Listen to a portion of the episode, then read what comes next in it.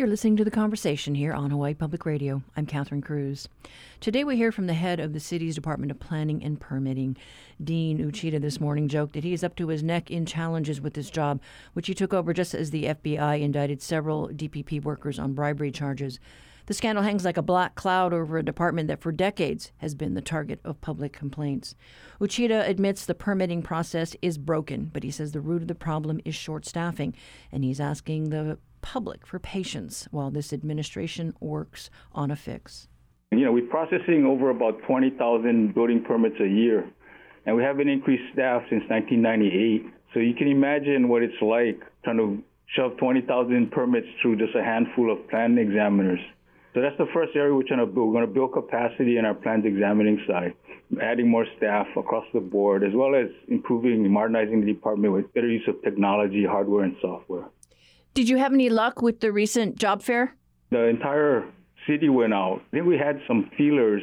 You know, part of what the mayor's trying to do is basically revamp the HR process too, because we had so many vacancies. We were adding people, but the vacancy rate stayed the same because we were having these baby boomers retire, right? So it's kind of like this uh, treadmill. We, are not getting anywhere, even though we're hiring more people. So he's trying to hire faster, you know, like a because he's a coach, he calls it recruiting. So we're recruiting, you know. okay. well, if I recall, I think, you know, there was this uh, effort to try and uh, streamline, well, how would you say? Isn't there an effort to try and, and, and look at the barriers uh, that we face you know when it comes to recruiting i mean uh, if i if i recall right didn't you have a position that required shorthand for yeah. for one of those uh, vacancies? Yeah, so we have um, you know some antiquated job descriptions, and I think that's whole, the whole thing. We're trying to revamp the entire HR process of you know onboarding staff so we can do it faster. The process takes so long that by the time we get a list of qualified candidates, you know the bulk of them have already found another job. So we need to compress that process a little bit more so we can get a list faster and interview people faster. And the city had tried to bring in third party reviewers to help speed up the process. But I understand that there, there have been some problems with that. Yeah, um, the third party review was mainly for the building permit process. And as soon as we got in here, the five federal indictments all dealt with the third party review project. So we began to do audits on the third party, which had never been audited before. And we found uh, I guess, concerning to us and should be to the community is that like 100% of the electrical plans are failing, failing to, to meet code. So we started auditing everything that came in, and it created a huge backlog. So we backed off on everything and started random audits. But even that caused some backlog. So we suspended the audits for the entire month of July just so that we can clear out the backlog as much as we can. But I think the message got through to the third parties. The quality of the plans coming in have been a lot better, and they've been a lot more responsive when you know when we're making comments on the plans. How are we holding those companies accountable for those errors? Well, we, we, we're letting the, the community know, the design professionals, architects, and engineers that you know their clients are paying for the third party, and if their the, the plans are not meeting code, then you know, it's not our fault that it's not meeting code. It's the designers and the third-party reviewers. So they should put more pressure on the third-party people to do a better job, right? How many third-party companies do we have? Uh, I'm not sure offhand. We get some are just residential, some are residential and commercial. So kind of a mixed bag. But like we, about half a dozen, dozen? Yeah, it's over a dozen. I don't know the exact number, but um, we plan on having some kind of like a performance report card put on our website showing the number of applications and those applications that uh, were successfully processed or rejected so that the public gets an understanding of what's happening with third party reviewers. How many permits have these third party reviewers processed? I don't know the exact number, but you know, we process over like 20,000 permits a year and I think the third party represent about at least 60% of our total gross number of permits. Is it one or two bad apples that we're talking about, or is it just across the board? I think it, initially when we did the audit, it was across the board. But uh, like I said, there's been improvement since we started the audit. So I think a lot of them have stepped up their game, brought in better quality plans. That's why we're trying to put something on the website so that, you know, the ones that are performing get recognized and the ones that aren't performing, you know, at least people will know. All right. Well, we're just about up with uh, the month of July here. I mean, mm-hmm. you know, tomorrow. I mean, tomorrow's it. What happens on Monday, August first, going forward? Well, I'm going to reassess our, our, situation with our building division and find out, you know, if we should continue suspending the audit or if we um, cut the backlog enough that we can do the random audits again. So that decision hasn't been made yet. And where are we at with the backlog of permits for solar projects? There's two types of solar projects. Okay, there's like single family residential. And as of December of last year, all single family residential solar PV, PV battery permits can be obtained online. The commercial and multifamily, because it's a little bit more complicated, they still have to file a, a building permit application. So, do we have a backlog or not? you know, for some reason, we're not getting very many of the commercial and uh, multifamily. I'm not sure what the issue is. We're trying to get a consultant on board to take a look at what seems to be the problem with the commercial and multifamily. Okay, but there is no more backlog for residential? There shouldn't be. Well, we have certain lots that they, they consider them flagged. They have a problem, like in a flood zone or a historic property of some kind. So we're trying to work through those issues and put as many online as we can. How bad was the problem last year when we had the backlog? Uh, I think it was several hundred, especially after the PUC made a decision to shut down the um, the coal fire plant like next month, and oh, I mean September. And then um, HECO came out with that battery bonus program. That caused a spike in the number of um, PV and solar permits we were getting. I think that was last summer. So we ended up having a backlog, and then we figured out a way of putting everything online, and that got rid of the backlog. Okay, so that's a, a, a bright spot. We're making progress. Making progress, little baby steps, but we're making progress. And then, what can you say about the status of the vacation rental rules? We are setting up the branch right now for enforcement because the, the I mean the, the ordinance takes effect in October. So we want to have a registration process and our enforcement procedures all set up before the bill takes effect. So something will come out on the website pretty soon about how they can register late August or early September. That's our, that's our target date anyway. And so, how are you ramping up that project when we have the shortage of staffers? Well, we actually pulling staff from around the department to set up the enforcement branch temporarily on an interim basis until we can get the positions described and the positions filled with the full-time workers.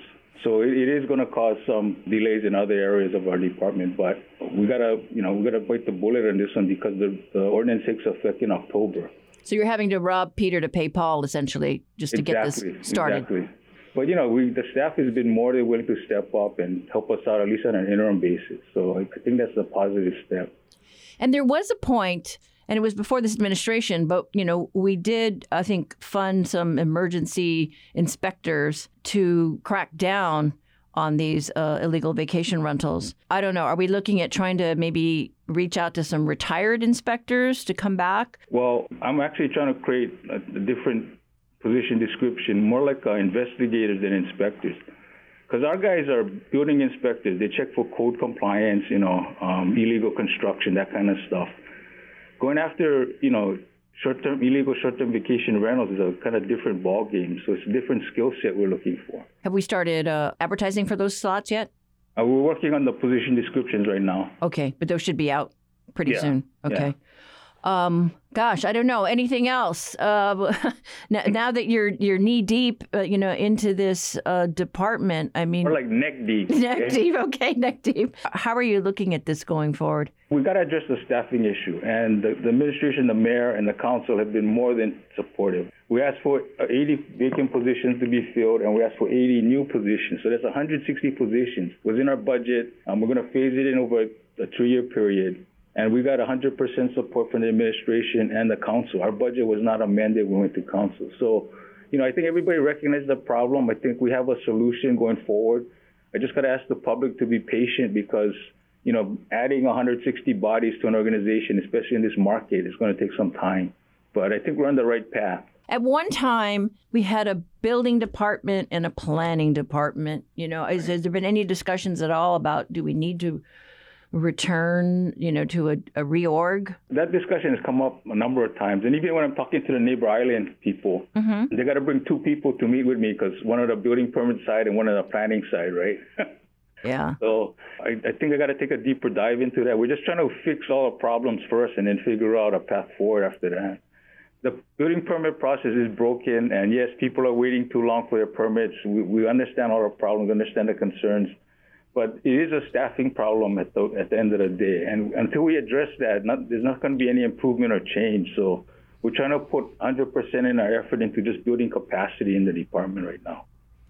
That was Dean Uchida, the city's uh, director of Department of Planning and Permitting. He tells us that the department is also in the process of spending $3 million for a new computer system to track projects. Uh, that is expected uh, to go out to bid later this year.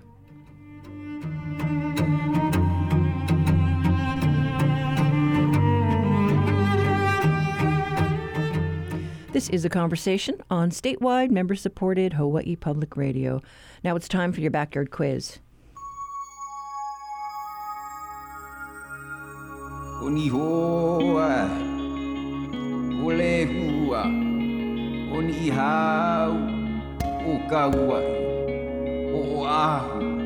o Molokai, o Lanai, o Maui, o Kaho'olawe, o Hawaii. Later in the hour, we'll have a story about the way students are commemorating World War II and the attack on Pearl Harbor. So, for today's backyard quiz, we're going all the way back to 1941. The bombing brought martial law to the then territory of Hawaii, and with it, heightened suspicion of the local Japanese American population. The University of Hawaii's Reserve Officers Training Corps, the ROTC, was transformed into the Hawaiian Territorial Guard, or HTG. Uh, University of Hawaii students were given rifles with five bullets and ordered to guard facilities like bridges, reservoirs, pumping stations, and high schools. But when the federal government learned that some of them were Japanese Americans, those students were dismissed.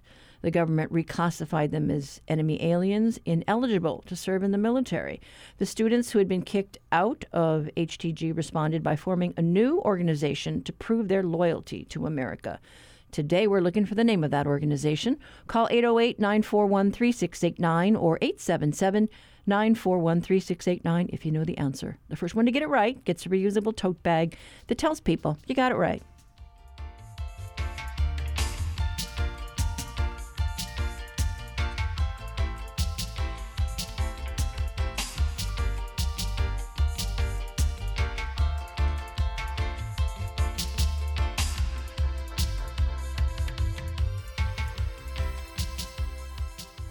Support for the Backyard Quiz comes from NAREIT Hawaii, which is committed to supporting nonprofits that help to strengthen the community and help underserved families, such as Hawaii Literacy. NAREITHawaii.com.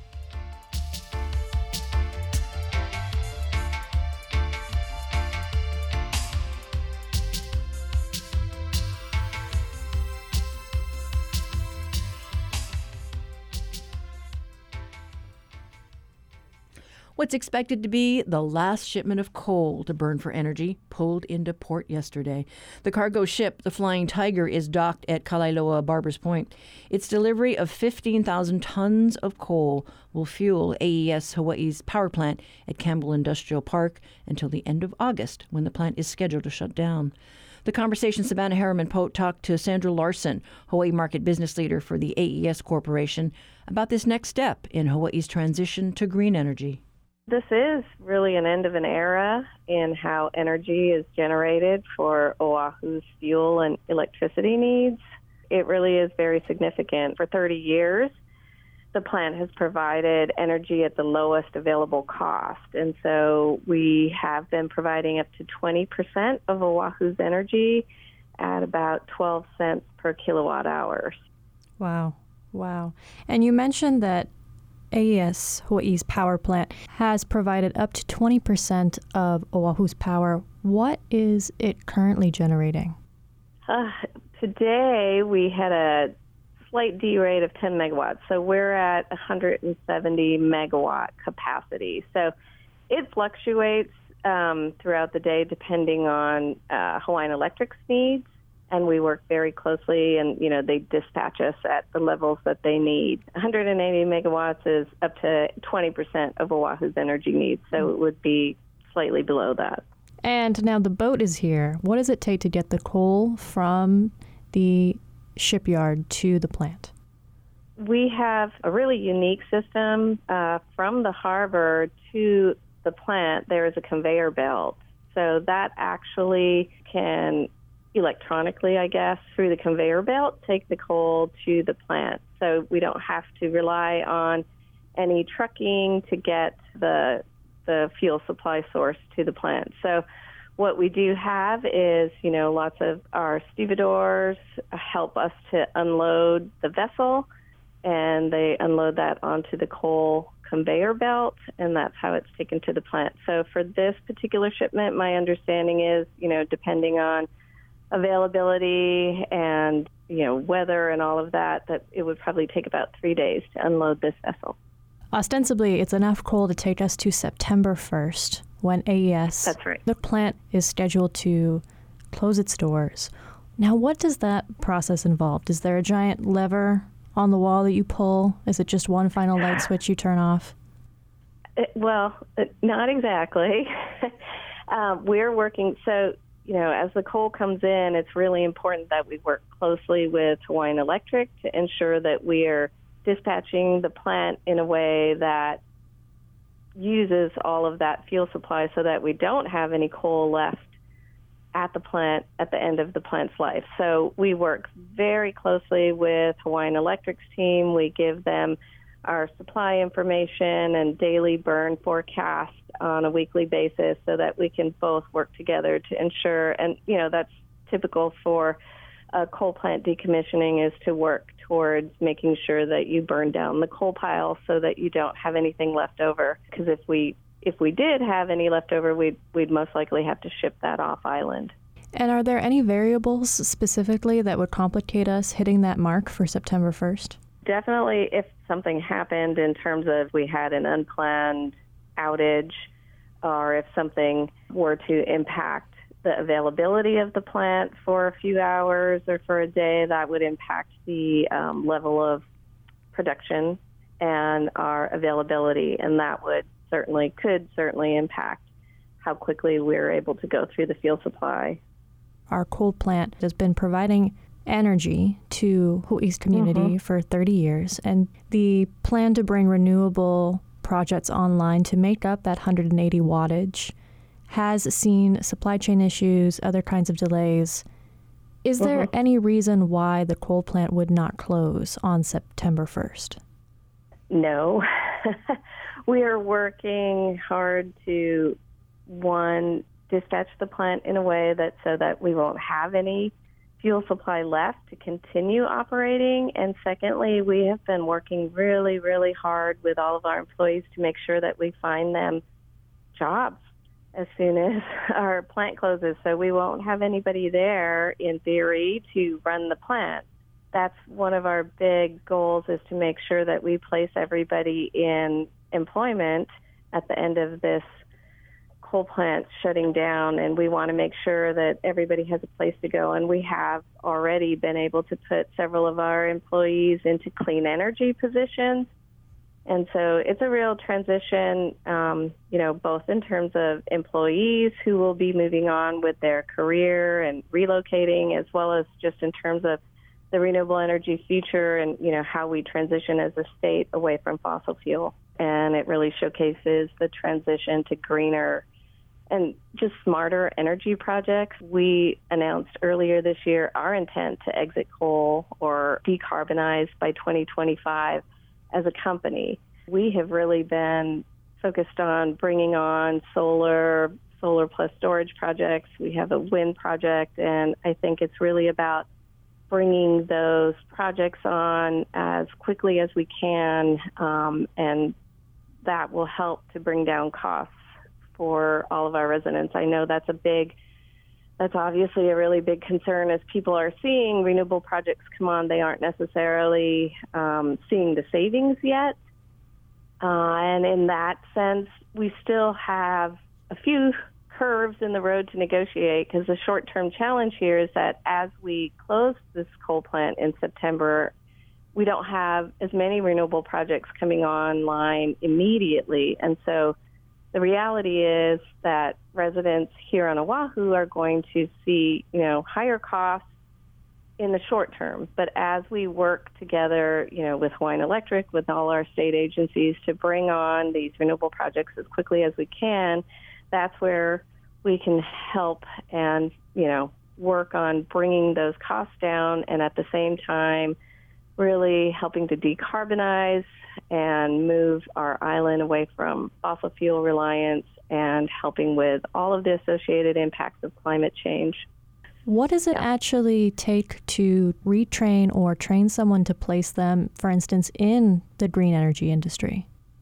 That's a good question, and we're working with our workforce even, and and you know trying to retrain in terms of new solar or uh, wind and green jobs essentially requires training and um, my we've been doing some of that reskilling and training at our, our plant as well. And as I understand it, it it's it's not easy to learn all of this but we've been making a concerted effort to provide that training for employees who are interested in doing that. And it's I think really important as we move into this new technology and you know a clean energy future. And we have like I had mentioned successfully been able to have already for the last couple of years we've had you know people who were interested in moving into the clean energy space move from working at the coal plant into working at a solar site you know at our Lawai'i Kauai project, and we also have one person who is at our wind project at Napua Makani, and so they have successfully made that transition, but it is something that you know they do need to go through the training and and getting reskilled, and so it it does take some effort for us, in particular with island residents here. You know, we may have jobs on the mainland, but you know how people in Hawaii are. We don't. We our families are here, and and we don't necessarily want to relocate. So that's a challenge as well, and and that's been a unique challenge for our workforce because we really are trying to find people jobs here locally as opposed to you know trying to relocate them to the mainland. So just to kind of give them an acknowledgement there are several employees who have been there from the day that doors opened at the plant. So there are people who have been working there for the last 30 years for the life of the plant. That was Sandra Larson, the Hawaii market business leader for the AES Corporation, talking about the closure of Hawaii's only coal fired plant with uh, Savannah Harriman Pote. The shutdown of the facility doesn't mean AES is exiting the Hawaii market. In addition to uh, other projects, AES breaks ground tomorrow on its newest uh, Kuihelani solar plus storage facility on Maui.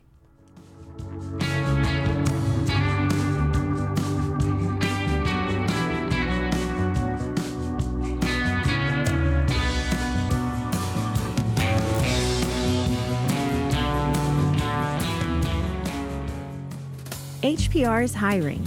Are you looking for a career change? We have several positions for you to consider. We're looking for new team members to organize our broadcast fundraisers and events, crunch numbers, and help our members with a smile. If you love HPR and want to play an important supporting role behind the scenes, apply today. View our job openings online at hawaiipublicradio.org/jobs. Support for HPR comes from the Honolulu Museum of Art with the evening event Palette on August 27th, a museum wide celebration of food, drink, and art featuring local restaurants, bars, and entertainment. Tickets at honolulumuseum.org. Our reality check today focuses in on an arbitration decision that stands to provide raises for our police officers here in the state. Honolulu Civil Beat reporter Stewart Yerton joins us. Good morning. Good morning, Catherine. So, yeah, this is across the board. Yes, it's across the board. Um, again, this was something that's been um, under discussion, the, a new contract uh, for um, over a year now. And uh, the state and local governments, really the counties mostly, and uh, the union that represents the police officers, uh, just couldn't come to an agreement on certain terms. It's pretty common uh, with you know contract disputes or collective bargaining agreement negotiations, and so uh, finally uh, this week the uh, an arbitration panel consisting of someone from the two sides and a third party uh, mediator, disinterested third party, came finally issued an, an order um, outlining uh, what's going to happen. So they broke the impasse. They broke the impasse. There was a, an official impasse. It was broken, and so now uh, something about 2,700 police officers statewide uh, will be assured raises um, of 5% per year starting uh, this year, this fiscal year, which started um, earlier this month, and running through 22, 23, and 24. So it's raises, again, 5% per year. Um, it's obviously people need that these days. We have inflation exceeding rate exceeding that amount, and so this will help uh, people keep up with the cost of living. Yes, and we should underscore, of course, that uh, I think here uh, in Honolulu we have a shortage of a couple hundred police officers, so hopefully this will entice people to hopefully apply. Yes, that's right. And the mayor said that. You know, I, I called uh, his office, and uh, his spokesman said that uh, Ian Scheuring said that, yeah, this is something the mayor really believes in. It's a way, it's an investment in the uh, future of the police department. It's an investment in public safety. Um, he said public safety and family safety. So, yeah, the mayor definitely views it as a way to get people uh, working for uh, the police department, which, by the way, uh, does pay fairly well already. Right, and and you know we've seen over the years, right, the the controversy, some of the stories that have come out about all the OT that officers are having to work because they are short. Um, but I imagine that's going to be bumped too if they can't get enough uh, people to fill those vacancies. Right, and uh, again, it's um, it it really this is designed in part to do that. The police officers did want more. Um, they were asking for, for example, uh, they wanted extra money for uniform allowances and equipment allowances, um, and uh, more money for their automobile uh, upkeep allowances. Uh, the panel said no, that we, you don't need that. Um, the officers also wanted a 6% per year raise. The panel said no, uh, that's not okay as well. So the 5% per year was a, um, a compromise of sorts. Okay, and are they getting a, a lump sum bonus? As well? Yes, yes, a bonus as well. Um, and again, it's on top of a pretty a pretty decent salary for a starting police officer or someone with two to three years experience. Um, it's about before the raise about fifty six hundred dollars a month. So it's it's it's a decent um, living wage. It goes up to uh, six thousand over six thousand per month for officers with uh, seven to nine years of experience. So then this is again a raise on top of that, and that's the base salary. Okay, and so uh, while the decision has just come out this week, uh, it's re- retroactive to July 1st, the fiscal year? Yes. Yes, that's exactly right. Okay. And um, gosh, so I, I imagine uh, uh, folks are pretty happy about that. The police officers, I mean, anyway. The, yeah, the police officers, you know, the union worked on this um, for a while, and it it really is uh, the breaking of an impasse. And again, the mayor the mayor is uh, seems to be happy about it as well, which is you know spending more money. I guess is not always something public officials like to do, uh, but he said you know this is putting our money where our mouth is when it comes to public safety. Yeah, very important public safety for sure. But thanks so much, Stewart. Thank you, Catherine. That was reporter Stewart Yerton with today's reality check. To read the full story, visit civilbeat.org.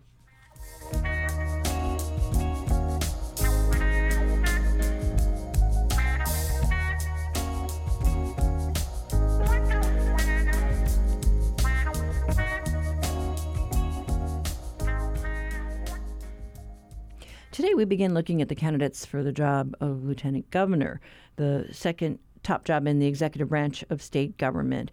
In the race for LG, there are a total of 10 candidates vying for the position. Today, we hear from Keith Amemiya, who lost a previous bid to serve as Honolulu mayor. He currently works as the head of the Central Pacific Bank Foundation. My career has been centered around public service. I enjoy it, it's rewarding.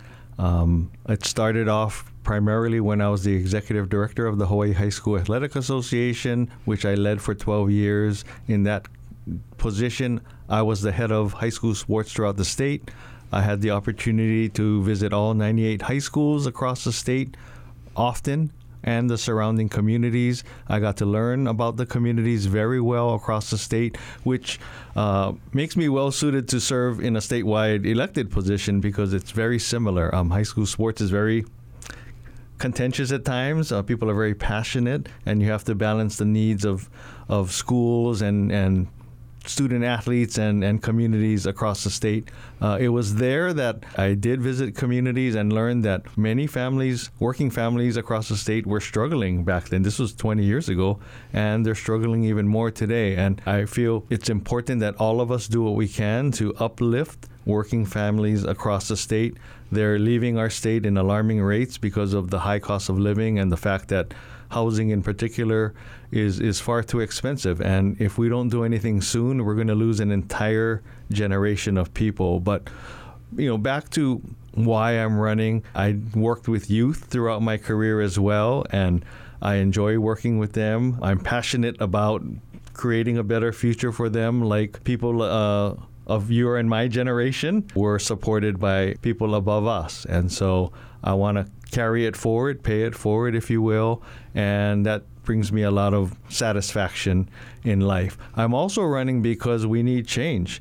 Well, we need new leadership. We've had the same people in office for the past 10, 20, in some cases 30 years or more. And our standard of living has gotten worse over the years. It's arguably the worst it's ever been in, in our state's history. And so we need new people people that haven't been in office, people that aren't influenced unduly by, by lobbyists and special interest groups, which is, seems to be happening all throughout our political scene today, including in our legislature.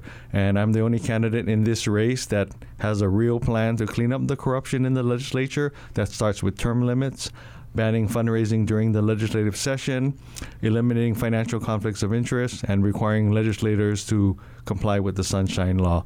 So there's a multitude of reasons, but basically, uh, I'm passionate about public service and working with the communities and in the communities and trying to make Hawaii a better place for everyone. Some might think you have a lot of guts going after this particular seat. I mean, I know you were interested in, in the mayor's job as well. I've always been interested in public service, and it's a big commitment. It's a big leap of faith, and so I didn't do it earlier for for that and a bunch of other reasons. Um, one of the big factors was that our son was still young and at home. I wanted to wait if I could till he was in college and, and older, so that he didn't have to deal with all the the bad that can come with politics. And so now he's in college and going away to school. So now, ironically, during the mayor's race two years ago, he was home because of the pandemic, and and uh, took the year off because school was entirely online, and he couldn't be on the on the continent anyway. And so he was here to see it all for better or worse during the mayor's race. But the mayor's race was encouraging to me in the sense that the top two candidates, Rick Blangiardi and myself, were first time candidates, never held elected office. And I still think that the public very much in favor of new candidates. They they they don't care about experience or they think experience is not necessarily a good thing that they want people with business experience, with community experience that haven't been in the legislature or elected office their entire careers that provide that better perspective than if you've been entrenched and in office. You talked about your service um, with athletics, uh, you know, and I've seen your ads with Carissa Moore, but you know, this is the anniversary of Title IX. So, what do you say to folk who, who might ask, you know, well, what did you do to advance equity in education? I'd be happy to answer that. That was one of my priorities when I was running high school sports. Uh, during my tenure, with the help of a lot of people and support from a lot of other people, we more than doubled the amount of sports offered to girls, to female student athletes. We doubled the amount of participation, and we provided record numbers of college athletic opportunities for female student athletes.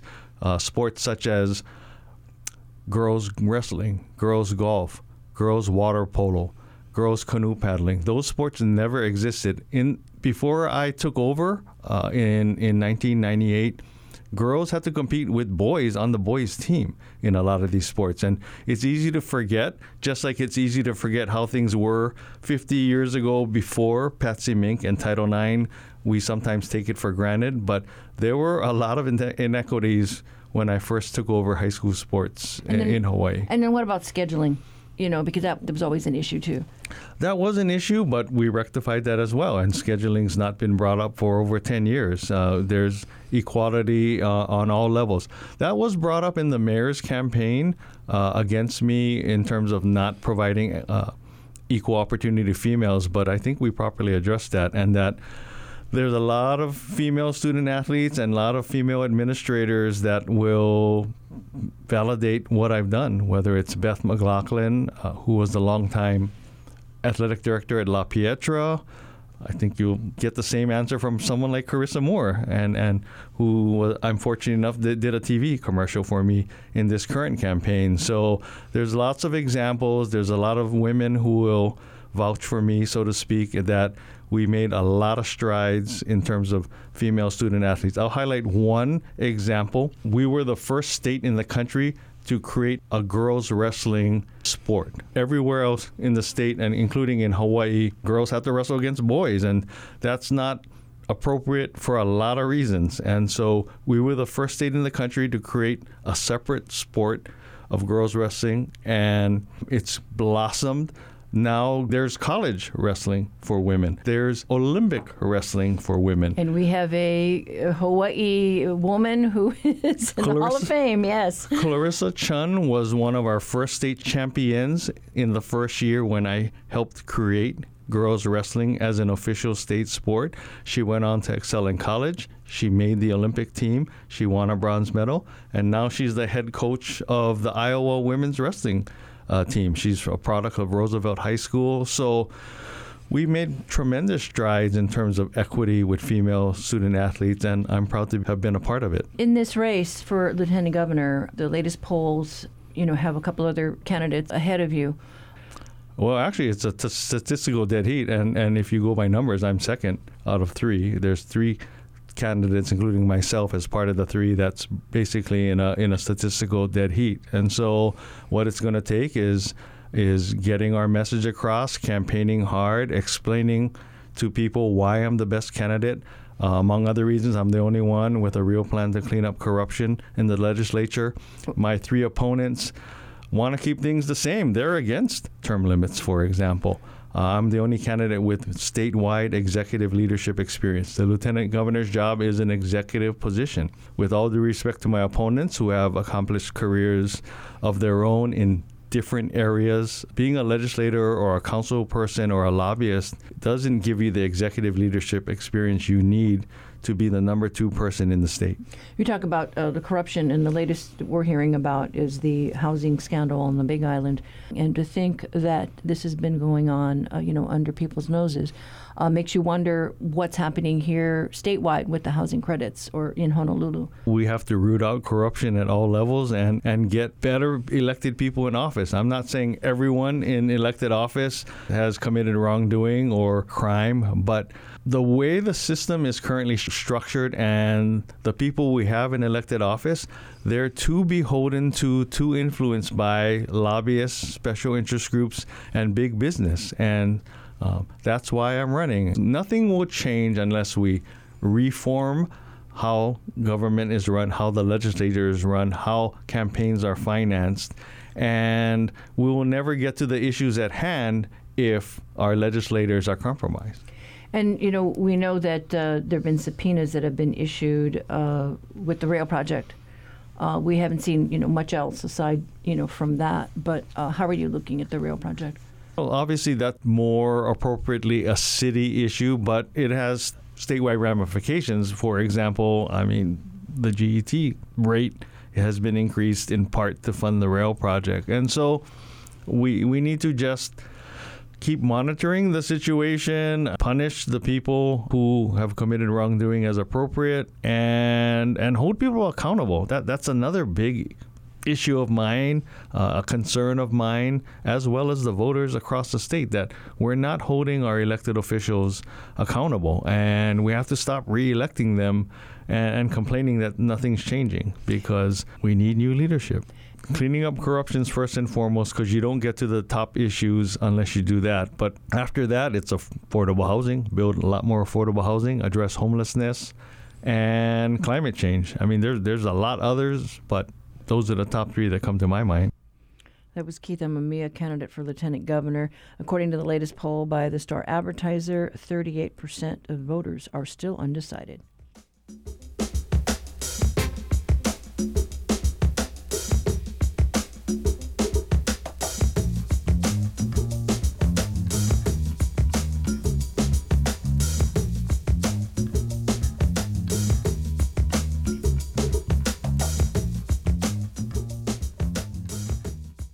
Support for HPR comes from Ala Moana Hotel by Mantra, offering rooms and suites with ocean, mountain, and city views, and a lobby featuring a backdrop of Hawaii's flora by local artist Kamea Hadar. Reservations at alamoanahotel.com. Each week, New Dimensions explores the social, political, scientific, environmental, and spiritual frontiers with some of today's foremost social innovators, thinkers, scientists, and creative artists. Hi, I'm Andrew Harvey. I'm author of The Hope and Play Life More Beautifully. And next time on New Dimensions, I'll be talking about putting love into action all over the world now. Beginning Sunday morning at 11. In today's backyard quiz, we asked you about Japanese American students who were kicked out of the University of Hawaii's Reserve Officers Training Corps, or ROTC, at the outbreak of the Second World War. They circulated and submitted a petition that read in part, we know but one loyalty, and that is to the Stars and Stripes. We wish to do our part as loyal Americans in every way possible, and we hereby offer ourselves for whatever service you may see fit to use us. In February uh, 1942, the 169 students got their wish and became a labor battalion called the Varsity Victory Volunteers, which is the answer to today's quiz. They were assigned to the 34th Combat Engineers Regiment based at Schofield Barracks, where they built roads and fences, strung barbed wire, and broke rocks in the quarry. The efforts allowed them to gain the trust of the federal government, and after 11 months, the Varsity Victory Volunteers a group was disbanded to become the nucleus of the 1st All Nisei Combat Regiment, the 442nd Regimental Combat Team. And congrats to Jerry from Kaneohe. You got it right. That's today's quiz. If you have an idea to share with us, write to talkback at hawaiipublicradio.org.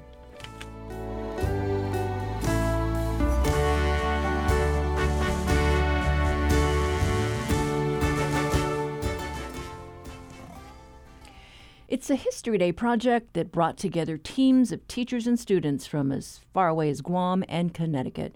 What they have in common is that each honors a different veteran buried at the National Cemetery of the Pacific at Punchbowl. Hometown heroes or silent heroes. The students are winding up a week of visiting the Arizona Memorial, the Aviation Museum, uh, the Missouri, and the Bowfin submarine at Pearl Harbor. Tomorrow, they will present eulogies to cap off months of research about a hometown hero. Here's 17 year old Napu Blas from Father Duenas Memorial School in Guam sharing the story of Chamorro veteran Jesus Chargalaf Malanisai, who died at the age of 22. Steward Third Class Jesus Chargalaf Manalisai was born in the village of Malesso on the southern end of Guam. The eldest son of Juan Castro Manalisai and Carmen Chargalaf Manalisai, he grew up living a life of subsistence farming and fishing. At the age of 18, on December 2nd, 1940, he enlisted in the U.S. Navy, receiving training aboard the USS Robert L. Barnes. Manalisai started off with the rank of mess attendant third class, one of the few positions Chamorro men were allowed to hold due to their skin color. This marked the beginning of Manalisai's military career, and soon after he was sent to the United States mainland for duty. spoke with both Napu Blas and his teacher, Lazaro Kanata, about this week long experience. The entire focus of the project is for a student teacher team to do research on a serviceman that has given up their life during World War II from their area, from the region that they're, that they're from. So in our case, it's a Guam serviceman. And it's like eight months starting in January, eight months of online classes where they give us all these different texts to read about World War II to help put ourselves into a better context about what the war was really about and the different battles. And all the while, they're giving us information, helping us, giving us resources to, to do research on our servicemen. So it is very much fueled a lot by the student. Uh, the student does a lot of the research. We as teachers, we help to assist the research where we can, but also just you know being there to, to give that professional support and that guidance. And Napu, share with our listeners the students are actually writing eulogies about these veterans. Tell us about the veteran that you've selected. The veteran I selected, Jesus Chargaloff Manalisa, he was actually a submariner. He was on submarines during the war, and when he died, he was on a submarine called the USS Wahoo that crashed in a strait called the La Perouse Strait between Japan, specifically the island of Hokkaido, and Sakhalin, which is part of Russia. And what it was doing up there, so close to Japan, the submarine was in enemy waters sinking ships because submarines were a very integral part of the war in the Pacific, and they sunk Japanese cargo, which is important because Japan relied on outside imports for food and other resources. And so by sinking those cargo ships, it played a very important role in the war. Jesus Chargaloff Manalisa, he was a he started off as a mess attendant third class, which was unfortunately one of the only ranks that Chamorros, Filipinos, and African Americans were allowed to retain in the military. So when he joined the Navy, he joined with his brother, Jose, and they were both mess attendants. But he slowly rose through the ranks and he fought in so many different battles, such as Pearl Harbor, later Midway, and the Aleutian Islands. And he uh, jumped from different submarines. He went from submarine to submarine. First, he was on the USS Narwhal, and then was on the USS Finback, and he had a brief stint in uh, New Hampshire, where he was training for uh, service on the submarine. And then later on, he transferred to the USS Wahoo, which is his final ship tell us, as part of this project, Lazaro, I mean, have you had a chance to go over to Punchbowl? So the culmination of the trip really is to have each of the students deliver their eulogy in front of where their veteran is memorialized over at the Punchbowl. So that is indeed the last event that we do. Have you been to the site though to see the, the headstone? No, not at all yet. Oh, wow. Okay, so that's going to mm-hmm. be pretty powerful then when you go there on Friday. Yeah, you know, we do research on our veteran, on Jesus Manalisa. We've, you know, been reading about him and learning about his story for eight months, and then to finally get to this point where we were both were going to be able to see him memorialized over at Punchbowl and to, for an op to deliver eulogy, I think is going to be a very powerful moment. And as part of the research, on were you able to talk to any relatives, any family? We haven't because he enlisted at such a young age. You know, he doesn't have any kids, but we've been able to see that there are relatives still alive. So his brothers and sisters that did survive. So you'll be connecting with them when you go back. Uh, yes. yes, that's that's the intention. What was the most interesting thing that struck you as you were doing the research for your veteran? everything pretty much. Jesus was like at a lot of different places. And I think the craziest thing though was we're searching on the internet and we're like scouring through all the photos of the ships and like their group photos of the crews on the ships, old records and stuff on the internet. And we managed to somehow, after like a lot of searching, we managed to come across another photo of him. The program had already found a photo, so they showed us that one. And we managed to find another one on another ship, the USS Finback. It was taken actually in Alaska, which is really cold. like most of the crew was wearing jackets. Oh but yeah, it's cold. Jesus Chargaloff Manalisai, with his Chamorro blood, was like one of the few that was deciding not to wear a jacket, just like standing there. So I thought that was crazy it was, something that was pretty hard to catch. But when I stared at the picture long enough, I was like, "Whoa, must have taken a lot of bravery just to do that." And so, Lazaro, I don't know where you've been able to go. Have you been over to the memorial yet? I mean, where is this program taking the students and the teachers. Been to the Arizona Memorial yet? We spent the entire day yesterday over at the Bowfin. We went to the, the submarine museum and then today we've been at the Pearl Harbor Aviation Museum. We did an overnight stay at the USS Missouri. Napu, you know, I guess getting to know other students who have their veterans and who are sharing those stories, th- that must be really neat to kind of see how you're all connected. I've made so many friends on this program from all over the country, too. It's crazy. We've all been like researching the past year. We've like seen each other on the internet, but not really like in person. So just meeting each other, they're wonderful people, and it's crazy that we've all like been researching silent heroes and we've been like trying to track down the movements of people, like where they were at in the war and what they did from like the 1940s. And especially like the tools we're using is primarily like the internet. So it's not exactly easy, but some records that are online using the, the ones that are, we've actually been able to find surprisingly a lot. And it just goes to show that the resources we have are definitely sufficient to we can do a lot with the resources that we have, even though it's, you wouldn't think that it stretches that far back. It certainly does help you appreciate history. Yes, definitely. Just doing the process and like trying to research someone who lived so long ago that was not exactly like super talked out historical figure like Theodore Roosevelt or FDR or Obama. Lazaro, anything else you want to just add? Yeah, I think that this program it's really amazing for the single reason that it's not like we're doing research on someone that like everybody knows about, like General Patton or any noteworthy commander mm-hmm. um, or general. It goes to show that history, regardless of who it's about, is important to the people that are researching it.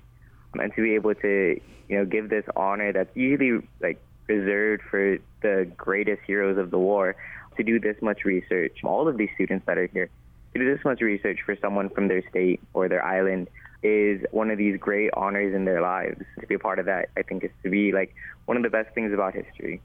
Interestingly enough, I actually participated in the same program back when it wasn't Pearl Harbor, but it was um, Normandy, so D-Day. Oh wow! Um, and this was in 2015. I participated as a student, and so now that I'm a teacher, my department head, who was the teacher that I went with in 2015, um, encouraged me to apply this time. And mm-hmm. so when I was looking to select a student, I picked Napu, who just so happens to be that same teacher's son. So it's like very full circle. Uh, that we were list- we were hearing from uh, uh Lazaro uh, Kinata and uh, Napu Blas uh, who are from Guam, uh, taking part in a History Day project. The travel and program expenses for all the participants uh, funded by the Pearl Harbor Historic Site Partners, as well as through the efforts of the National Park Service, the National Endowment for the Humanities, and Southwest Air- Airlines.